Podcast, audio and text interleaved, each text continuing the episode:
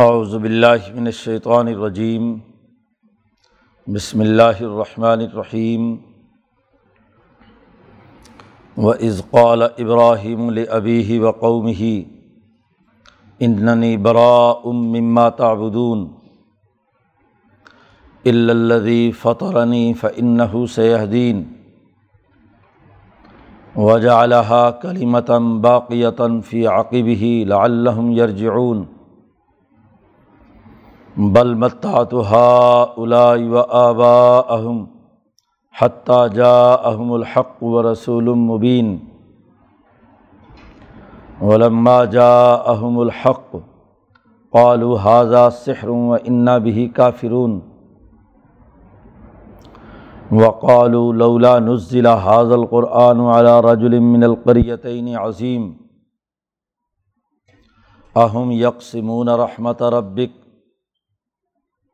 نحن قسمنا بينهم معيشتهم في الحياة الدنيا ورفعنا بعضهم فوق بعض درجات لیتخذ بعضهم بعضا سخریا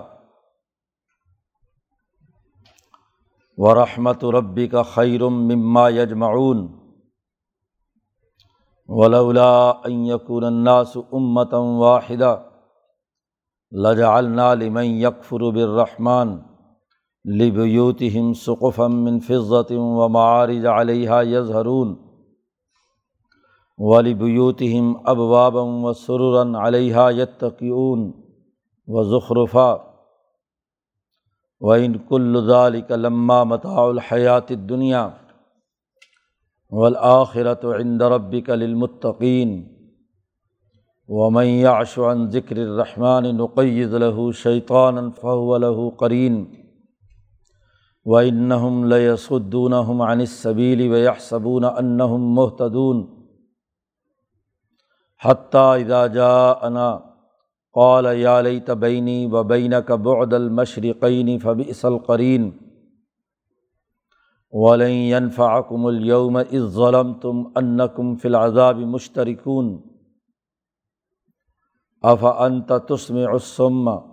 لیسدون عن یا او ومن کان فی غلال مبین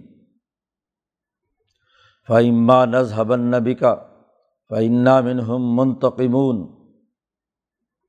او نرین کلدی وعدناہم فعنا علیہم مقتدرون.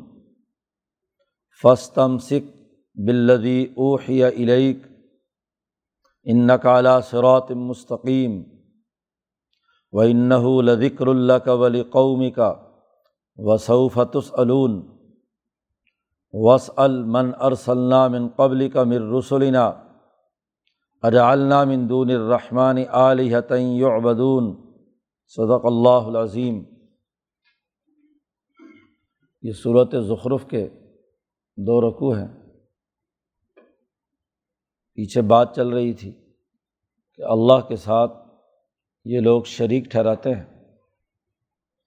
اور اللہ کی اولاد اور جز تسلیم کرتے ہیں۔ اس کی تفصیلی دلائل کے ساتھ، سوالات کے ساتھ قرآن حکیم نے پیچھے تردید کی۔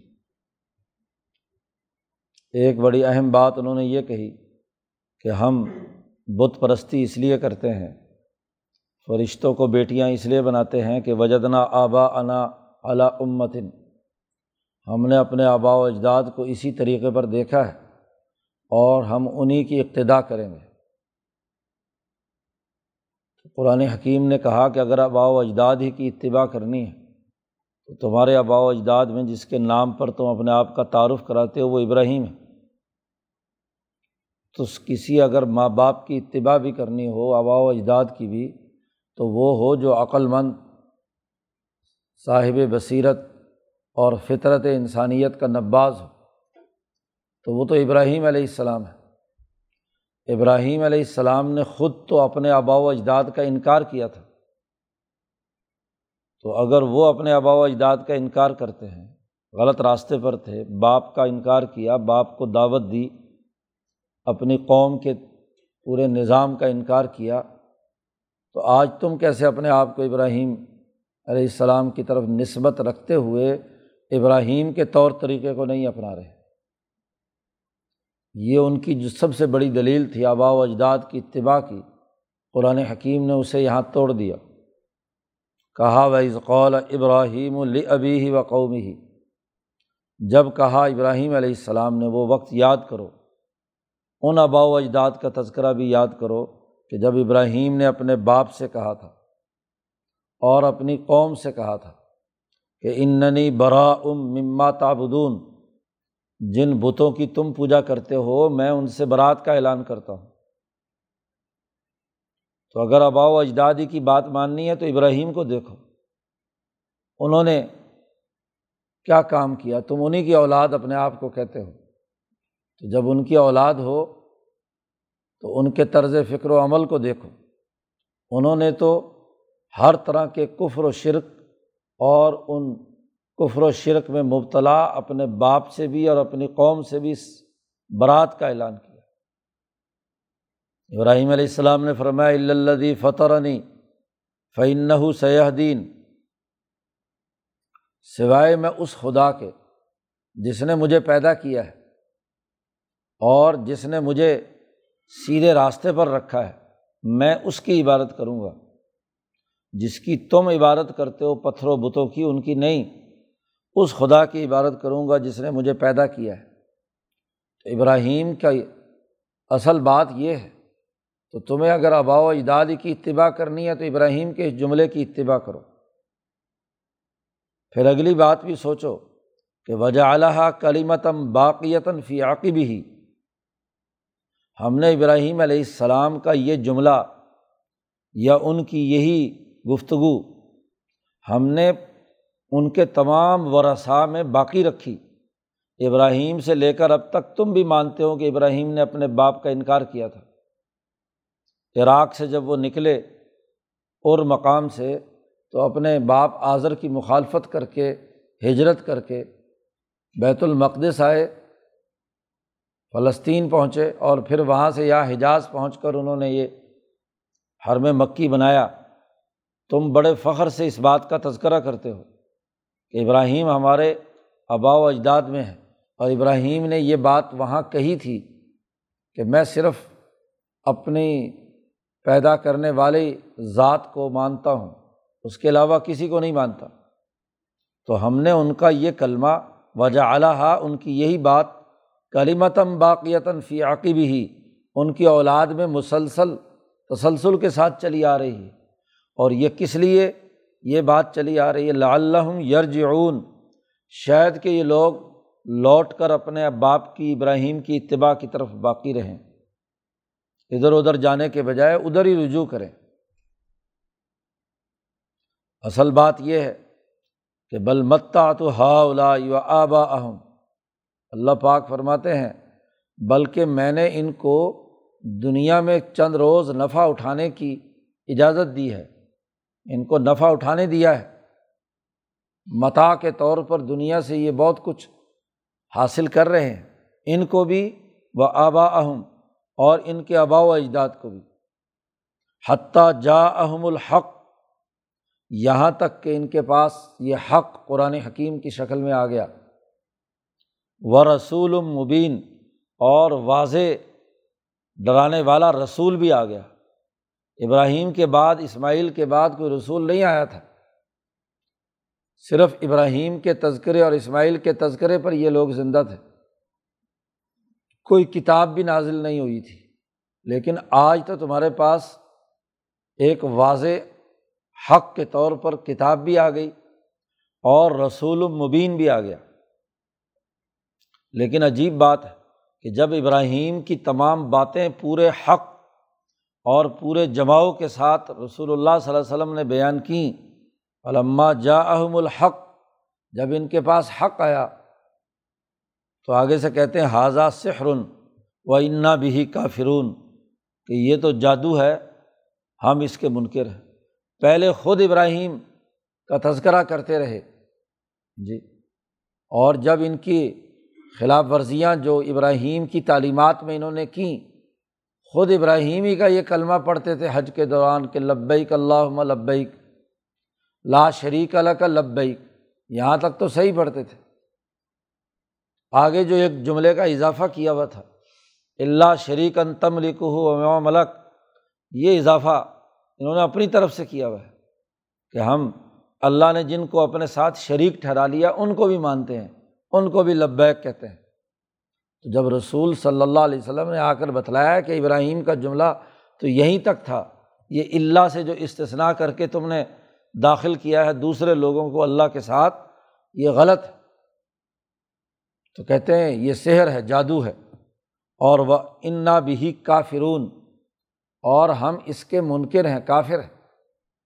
بتوں کے نام پر خود کھاتے ہیں۔ لات منات عزا پر چڑھاوے چڑھاتے غریب لوگ۔ مال و دولت پیسے نچھاور کرتے، تو وہ پیسے ظاہر ہے اس پتھر کے بت نے تو تھوڑا ہی کھانے ہیں۔ اس کا جو متولی ہوتا ہے، اس کا جو سربراہ ہوتا ہے، وہی کھاتا ہے۔ تو اپنے کھانے پینے، اپنے ذخارف کے لیے، اپنے مال و دولت کے ذخیرے کے لیے انکار کر رہے ہیں۔ ورنہ ابراہیم کی اصل تعلیم، وہ تو اس کفر و شرک کے انکار پر مبنی ہے۔ اس سے تو انہوں نے برات کا اعلان کیا ہے۔ ایک تو اس قرآن حکیم کا انکار کیا اور اس کو جادو قرار دیا۔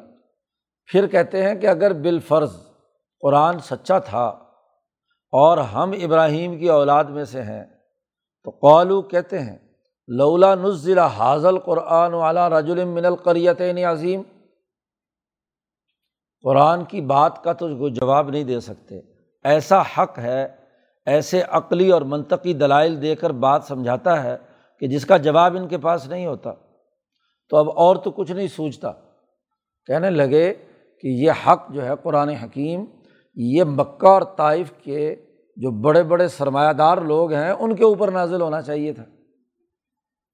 جن کے پاس سیاسی طاقت ہے، حکومت ہے، اور جن کے پاس معاشی طاقت ہے، مال و دولت ہے۔ یہ غریب یتیم بچے کے اوپر قرآن پاک نازل ہو گیا۔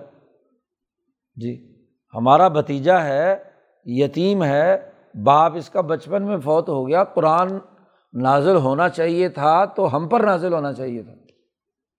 یہ طائف میں اتنے بڑے سردار موجود ہیں، بڑے بڑے سردار، مالدار، اور مکہ میں ابو جہل اتبا شہبہ جیسے بڑے بڑے لوگ موجود ہیں، تو قرآن نازل ہوتا تو اعلیٰ راجلن من القریتین، ان دو بستیوں میں سے جو بڑا آدمی ہے عظیم رجولن کی صفت ہے۔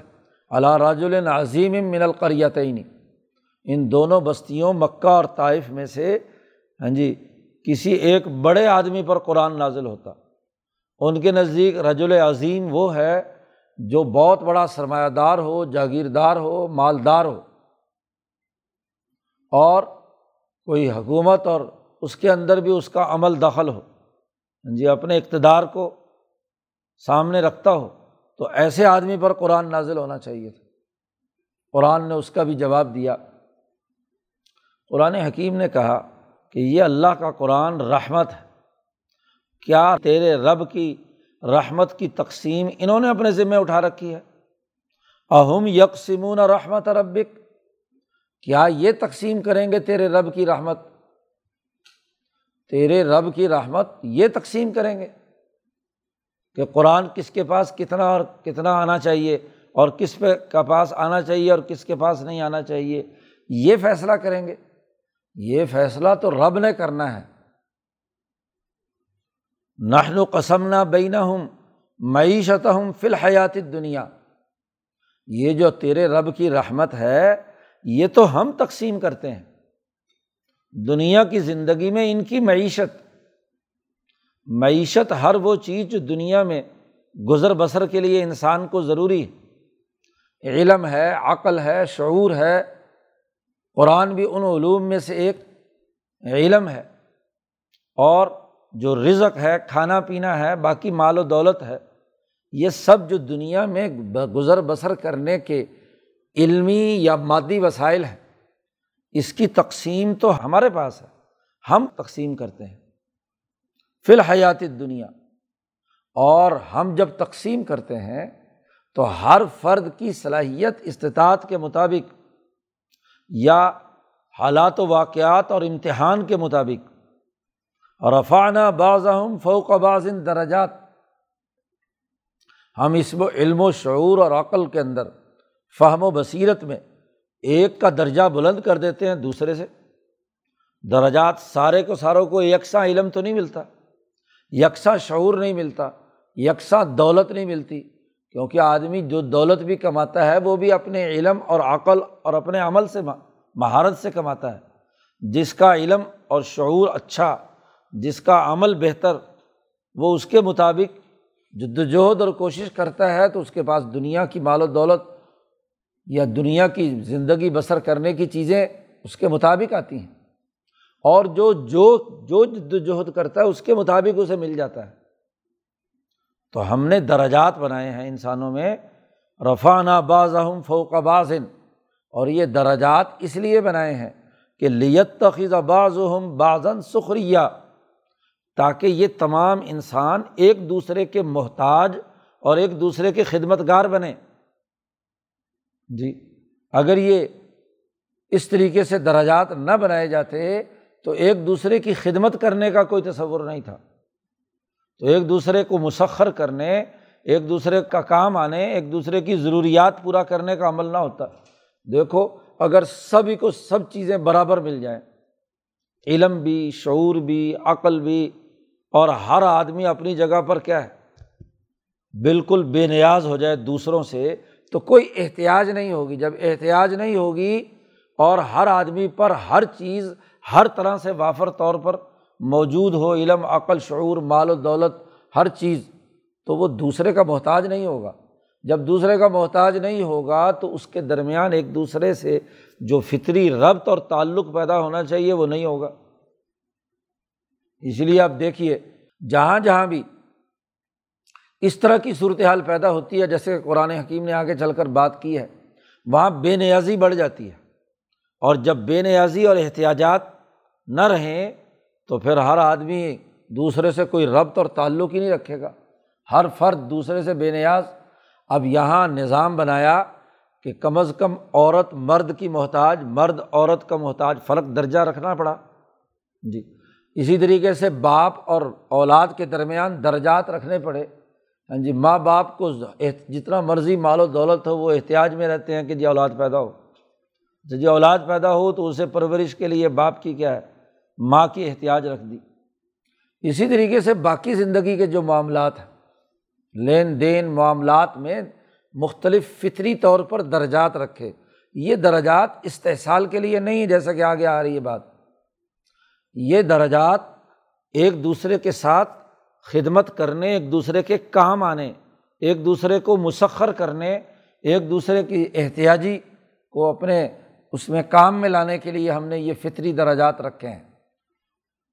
اصل تو علم اور دین کی تقسیم درجات کے اعتبار سے ہم نے کی ہے۔ اس آیت کا جو سیاق و سباق یا عبارت النس ہے، وہ قرآن کی بات پیچھے چل رہی ہے۔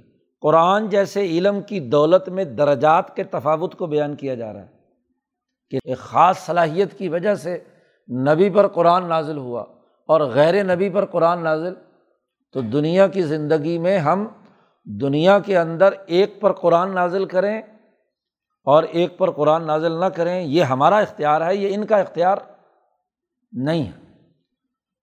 لیکن اس آیت کے اشارت النس سے دنیا کے معاشی معاملات کے فطری درجات، فطری تفاوت جن درجات کا ذکر کیا گیا ہے، وہ اس کی اشارت یعنی دوسرے درجے میں، تیسرے درجے میں یہ بات واضح ہوتی ہے۔ ورنہ اصل سیاق و صبا کے سائد کا جو ہے وہ قرآن حکیم کے علم و شعور کی عطا کرنے اور دینے سے تعلق رکھتا ہے کہ یہ ہم تقسیم ہم نے اپنے ہاتھ میں رکھی ہوئی ہے، نہ یہ کہ تقسیم انہوں نے ہاتھ میں رکھی ہوئی ہے۔ اس لیے لہن و قسمنا سے پہلے کہا ہے کہ اہم یکسمون رحمت ربک، تیرے رب کی رحمت یہ تقسیم کریں گے۔ نہیں، یہ تقسیم ہم نے اپنے اختیار میں رکھی ہوئی ہے۔ ہمارا اختیار ہے کہ ہم تقسیم کریں کیونکہ حکمرانی ہماری ہے۔ اللہ پاک فرماتے ہیں، طاقت اور قوت ہماری ہے، تو ہم نے اپنے اختیار میں رکھا ہوا کہ کیا کرنا ہے۔ اس لیے اگلی بات بیان فرمائی کہ ورحمت ربی کا خیرم مما یجمعون تیرے رب کی رحمت بہتر ہے اس مال و دولت سے جو یہ جمع کر رہے ہیں۔ ما یجمعون جو یہ مال و دولت جمع کر رہے ہیں، جو دنیا کے معاشی چیزیں جمع کر کے بہت زیادہ طبقات انہوں نے پیدا کر دیے ہیں، سرمایہ پرستی پیدا کر دی ہے، تیرے رب کی رحمت اس سے کہیں بہتر ہے۔ اور یہ رحمت کی تقسیم کی ذمہ داری ہم نے لی ہوئی ہے اور اس کو تقسیم کرنے کی بنیاد پر ہم نے درجات بنائے ہیں۔ جی ایک نبی کا مقام ہے، ایک صدیق کا مقام ہے، ایک فاروق کا مقام ہے، ایک ہاں جی عام مسلمان کا مقام ہے جس کے درجات کا تذکرہ خود قرآن نے صورت الواقعہ میں کیا ہے کہ اسابقون اسابقون علائق المقربون۔ کچھ انسان وہ ہیں جو اللہ کے مقرب بارگاہ الہی ہیں، وہ سبقت لے گئے۔ ایک وہ ہیں جو اصحاب الیمین ہیں، جن کو دائیں ہاتھ میں نامہ اعمال ملے گا، مسلمان ہیں۔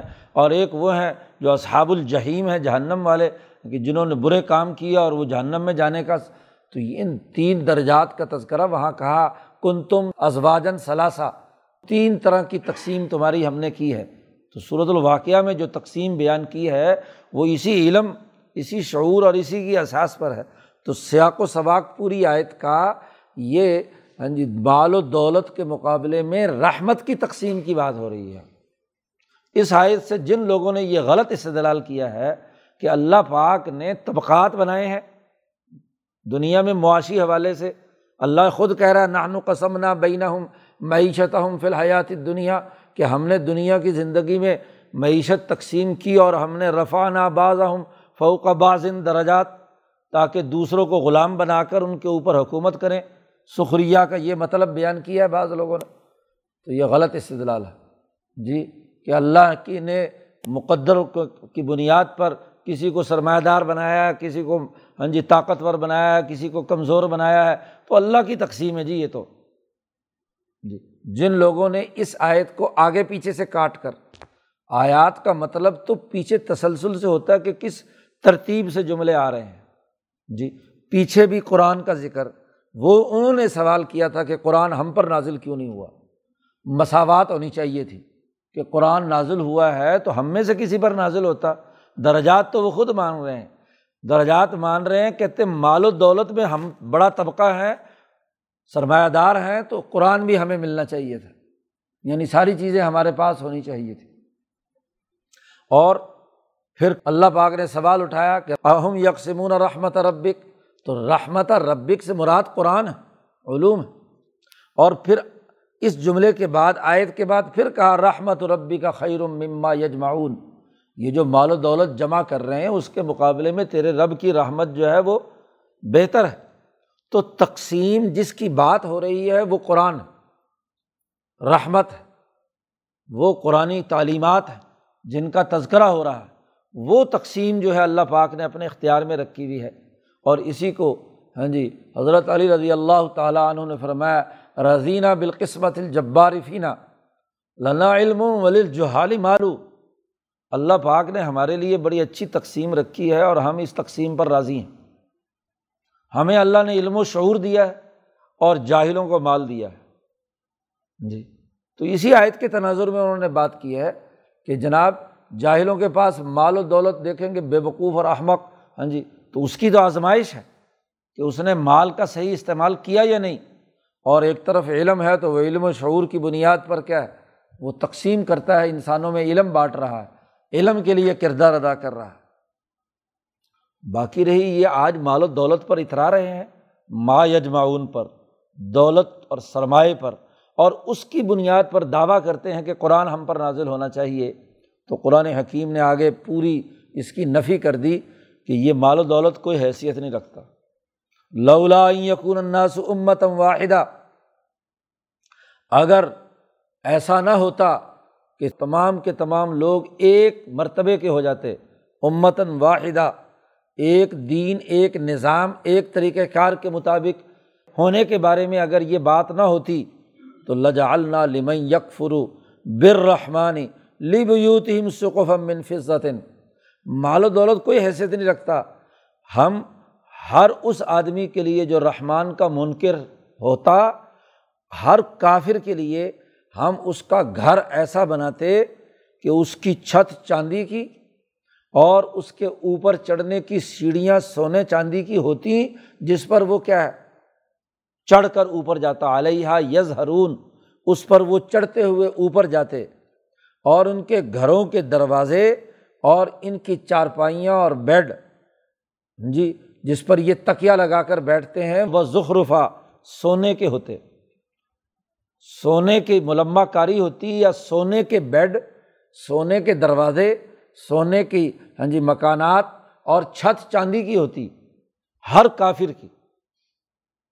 اگر ہم یہ تمام لوگوں کے لیے تمام چیزیں کر دیتے، لیکن اگر یہ کر دیتے تو ہوتا کیا کہ لوگ اس چمک دمک کو دیکھ کر سارے کے سارے کافر ہی بنتے چلے جاتے۔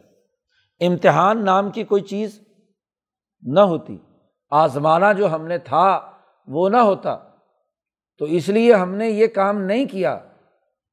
اللہ پاک یہاں نفی کر رہے ہیں کہ یہ زخرف اور فضا سونے اور چاندی کے مکانات اور تعیش پسندی، یہ اللہ پاک نے اسی لیے نہیں کی، ممنوع قرار دی۔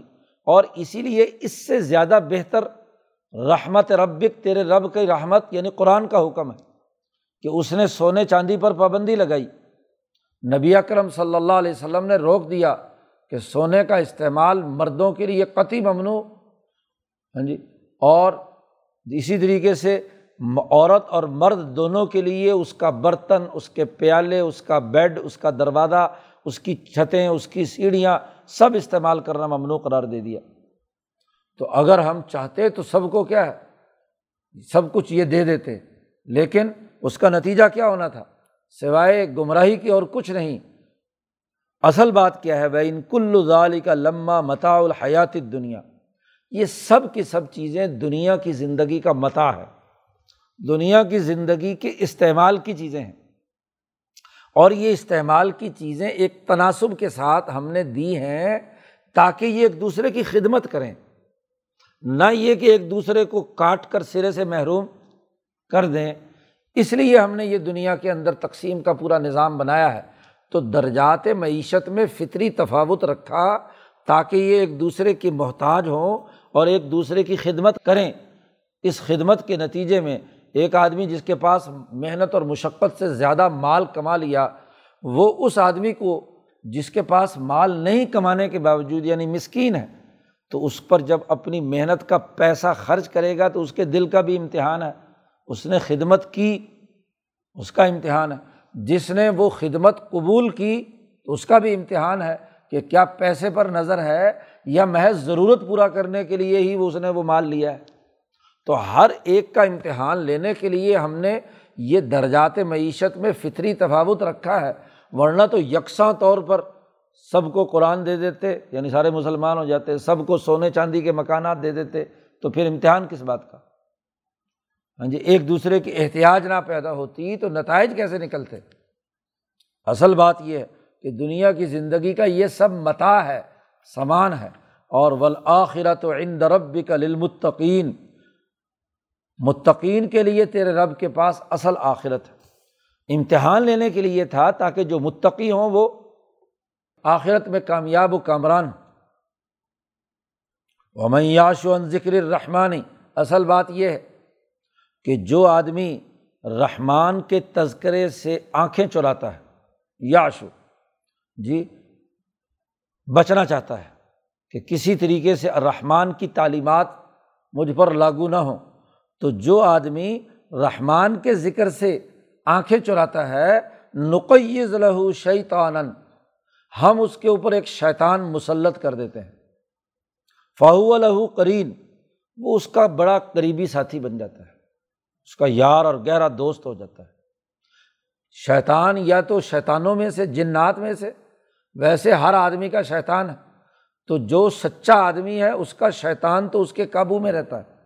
اور جو جھوٹا جس نے کفر کیا ہے، رحمان کا، اور اللہ کے ذکر سے روگردانی کرتا ہے، تو ہم اس پر ایسا شیطان مسلط کر دیتے ہیں، یا وہ انسانوں میں سے ہوتا ہے۔ شیاطین الانس کے ساتھ دوستیاں لگا لیتا ہے۔ وہ اس کا قرین ہوتا ہے۔ ضمیر ملامت بھی کرے غلط بات پر تو وہ کہتا ہے، نہیں یار، چھوڑ دو۔ ہاں جی کوئی بات نہیں۔ شاباش، گناہ کر۔ اسی طریقے سے یا اپنے اندر ہی کا جو شیطان ہے، وہ اس کا یار اور دوست بن جاتا ہے۔ فہو لہو قرین۔ اور پھر وہ قرین کیا کرتا ہے؟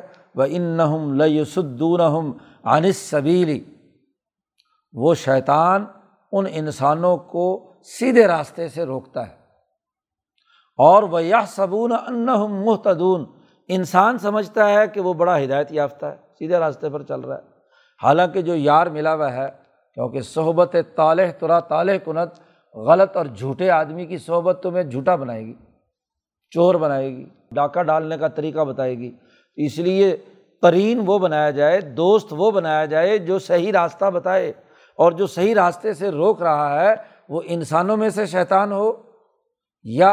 جنات میں سے شیطان ہو ویسے بھی جب آدمی کبھی ایک دفعہ برا کام کرتا ہے اور شیطان اکسا کر وہاں لے جاتا ہے، تو اگلے دن پھر شیطان اکساتا ہے۔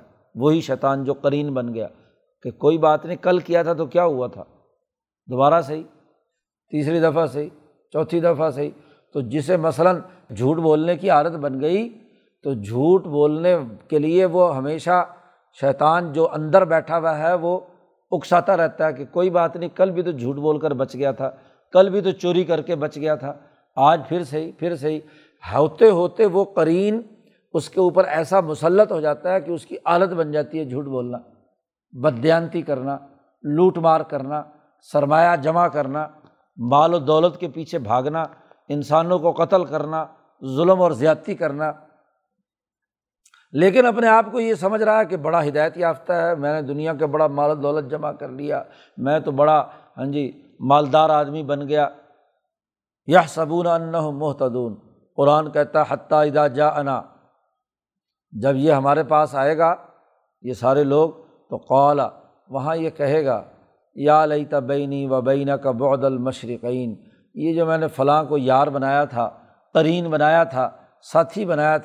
کاش کہ میرے اور اس کے درمیان اتنا فاصلہ ہو جائے جیسے مشرق اور مغرب کا فاصلہ ہوتا ہے۔ بعد المشرقین، جیسے مشرق و مغرب کے درمیان فاصلہ ہے، اتنا فاصلہ ہو جائے۔ یہ تو فب اصل قرین بہت ہی برا ساتھی نکلا۔ بہت ہی برا قرین نکلا۔ اس نے تو مجھے بھی تباہ و برباد کیا، ذلیل اور رسوا کر دیا۔ تو وہاں اس قرین کا انکار کرے گا۔ اللہ پاک کہتے ملفا کم الوما تمہیں آج کا دن یہ بات نفع نہیں دے گی۔ آج اس قرین کو جتنا مرضی ہاں جی بھگانے کی کوشش کرو۔ کیوں؟ اس ظلم تم پہلے تم ظلم کر چکے ہو۔ ان کم فی العذاب مشترکون، کہ تم عذاب کے اندر اب اکٹھے مل کر، جیسے دنیا میں قرین رہ کر مشترکہ طور پر جرائم کرتے تھے، اب یہاں عذاب میں بھی تم کیا ہے؟ اب تمہارے درمیان کیسے فاصلہ ہوگا؟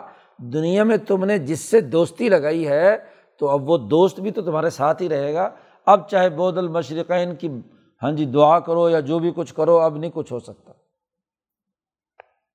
یہ بات واضح کرنے کے بات قرآن حکیم نبی کرم صلی اللہ علیہ وسلم سے مخاطب ہے کہ یہ بات ماننے والے نہیں ہیں۔ یہ اندھے بہرے ہو چکے ہیں۔ سرمایہ پرستی نے ان کی آنکھوں کو اندھا کر دیا، ان کے کانوں کو بہرا کر دیا۔ افانتا تسم سما کیا آپ اس بہرے کو سمجھانا چاہتے ہیں آپ؟ اس کو سنانا چاہتے ہیں؟ ہاں جی اس کے تو کان ہی نہیں ہے اس کو کیا سمجھائیں گے آپ؟ او تحدل اومیا یا اندھے کو راستہ دکھانا چاہتے ہیں؟ جی اور ومن کا نفی ضلع مبین، اور وہ جو واضح گمراہی میں پڑ گیا، صاف طور پر کہا کہ یہ تو جادو ہے اور انا بھی کافرون، ہم اس کے منکر ہیں تو ان کو آپ کیا سنانا چاہتے ہیں؟ کیا ہدایت دینا چاہتے ہیں؟ صبر کریں۔ اب معاملہ ختم ہے۔ آخری زمانے میں یہ صورت نازل ہوئی۔ قرآن کہتا، اب تو ہم نے انتقام لینا ہے۔ فعما نظہبن بکا ہم آپ کو یہاں سے لے جائیں گے۔ اور فعن من ہم منتقمون، پھر ہم ان سے انتقام لیں گے۔ یا تو دنیا سے لے جائیں گے تو پھر انتقام اور یا یہ کہ مکہ سے آپ کو لے جائیں گے مدینہ۔ چونکہ یہ مکی صورت ہے، تو ہم آپ کو یہاں سے لے جائیں گے۔ کیونکہ نبی جب موجود ہوں گے تو عذاب نہیں آنا۔ کیونکہ پیچھے قرآن حکیم نے کہا کہ وما کان اللہ علیہ ہم و انتفیم اللہ پاک ان کو عذاب نہیں دے گا جب تک آپ ان کے اندر موجود ہیں۔ تو آپ کی صحبت، آپ کی برکت، آپ کی نورانیت، آپ کی رحمت کی وجہ سے یہ عذاب ان کو نہیں آئے گا۔ اس کی ایک ہی صورت ہے کہ ہم آپ کو مکہ سے نکال کر لے جائیں، ہجرت کر کے مدینہ چلے جائیں گے۔ تو فعنا منہم منتقمون، ہم ان سے انتقام لیں گے۔ اور اس انتقام کا ایک پورشن ہم آپ کو دنیا میں زندگی میں دکھا دیں گے۔ او نورین کلری وعد نہ ہم ہم آپ کو دکھائیں گے وہ جو ہم نے ان سے وعدہ کیا ہے انتقام لینے کا۔ تو فن علیہ مقتدرون ہم اس پر پوری طاقت اور قدرت رکھتے ہیں۔ اس کا ایک پورشن دکھا دیا بدر میں۔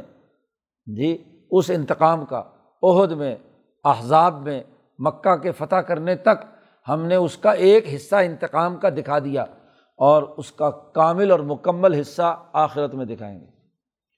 جی تو یہ اب ان اندھے بہرے اور سرمایہ پرستی کی جو چربی ان کے دماغ پر چڑھ چکی ہے ظخرفات اور سونے چاندی جو ان کے دماغ پر مسلط ہو چکے ہیں، ان تمام کا بدلے میں اب ہمیں ان سے انتقام لینا ہے۔ آپ ان کو چھوڑیے۔ فستم سکھ بلدی اوہ یا الیک۔ آپ مضبوطی سے پکڑے رکھیے جو وہی آپ کی طرف کی گئی ہے۔ یہ مانتے ہیں مانیں نہیں مانتے، نہ مانیں ان سے نہیں مانیں گے تو انتقام لیں گے ہم۔ فستم سکھ مضبوطی سے پکڑے رکھیے۔ بلدی اوہ یا الیک۔ وہ پیغام اللہ کا جو آپ کی طرف وہی کیا گیا ہے، یہ سرمایہ پرستی کی نفی، یہ ان کی تکبر اور غرور، یہ شرک اور کفر، ان تمام کا اسی طرح مقابلہ کرتے رہیے اور جو احکامات اللہ نے دیے ہیں ان کو پیش نظر رکھیے۔ ان کا اعلیٰ سرات مستقیم، بے شک آپ بالکل سیدھے راستے پر ہیں۔ مت گھبرائیے، مقابلہ کیجیے، مزاحمت کیجیے۔ اور یہ یاد رکھیے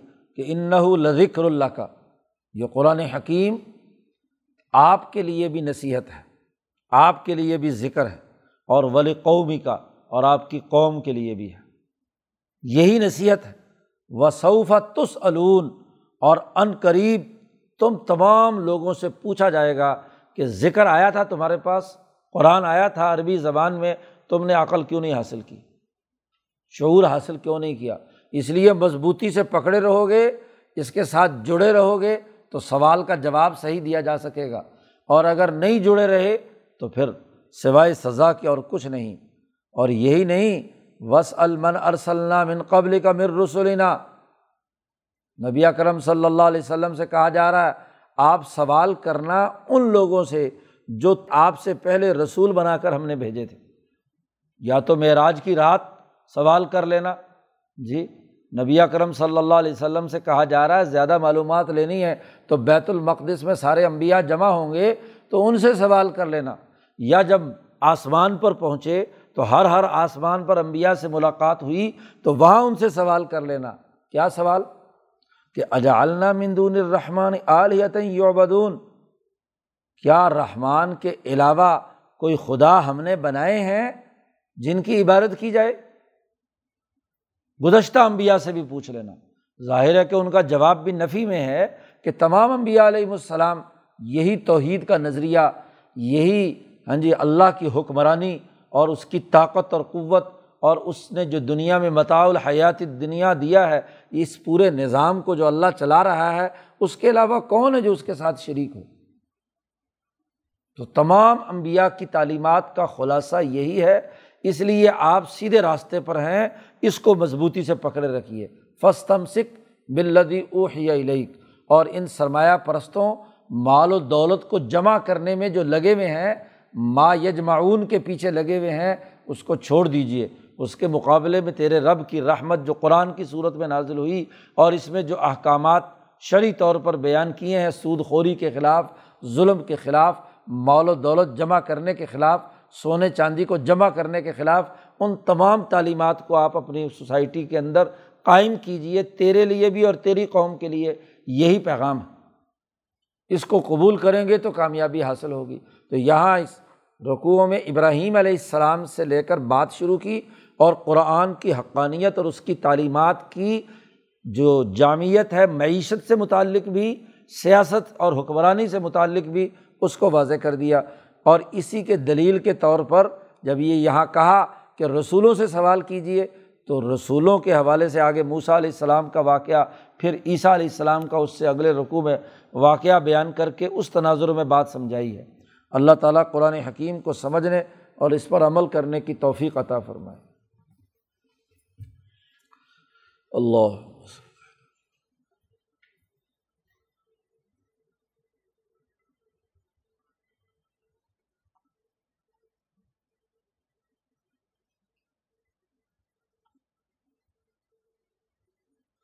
اجمعین۔